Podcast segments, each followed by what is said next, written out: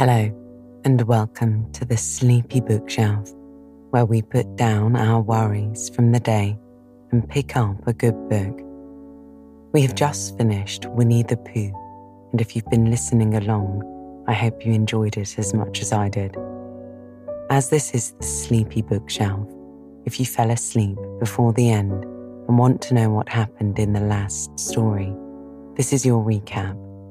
But if you aren't finished with the season and you don't want to know how it ends, stop this episode now.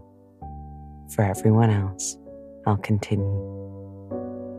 We started the episode with Piglet beginning to get quite worried about the amount of rain that had been falling in the Hundred Acre Wood. He wished he wasn't on his own, and as the water level rose, he decided to send for help. He found an old bottle with a cork in it and wrote a little note saying, Help, Piglet, to pop inside. He then threw it out the window and watched it bobbing away. Pooh had evacuated his own home with 10 pots of honey and was now sitting on a branch with only one pot left. He found the old bottle floating below him and knew he had to get it to Christopher Robin in order to read it. Using his empty honey pot as a very clever boat, he managed to sail over to Christopher Robin's house who was chatting with Owl. On reading the note, Christopher Robin sent Owl to let Piglet know help was on its way. Pooh came up with the idea of using an umbrella as a two person sailboat, and they saved Piglet just in time.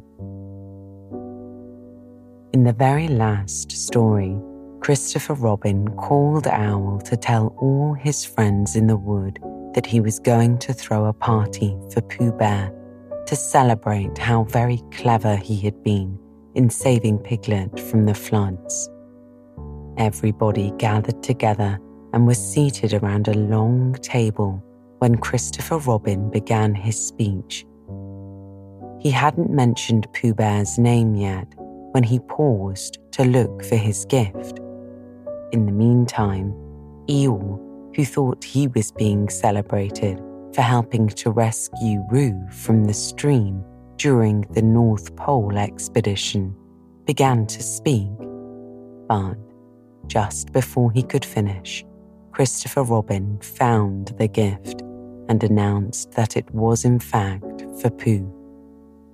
When he opened it, he was surprised to find a beautiful special pencil case with pencils marked B for bear, HB for helping bear, and BB for brave bear.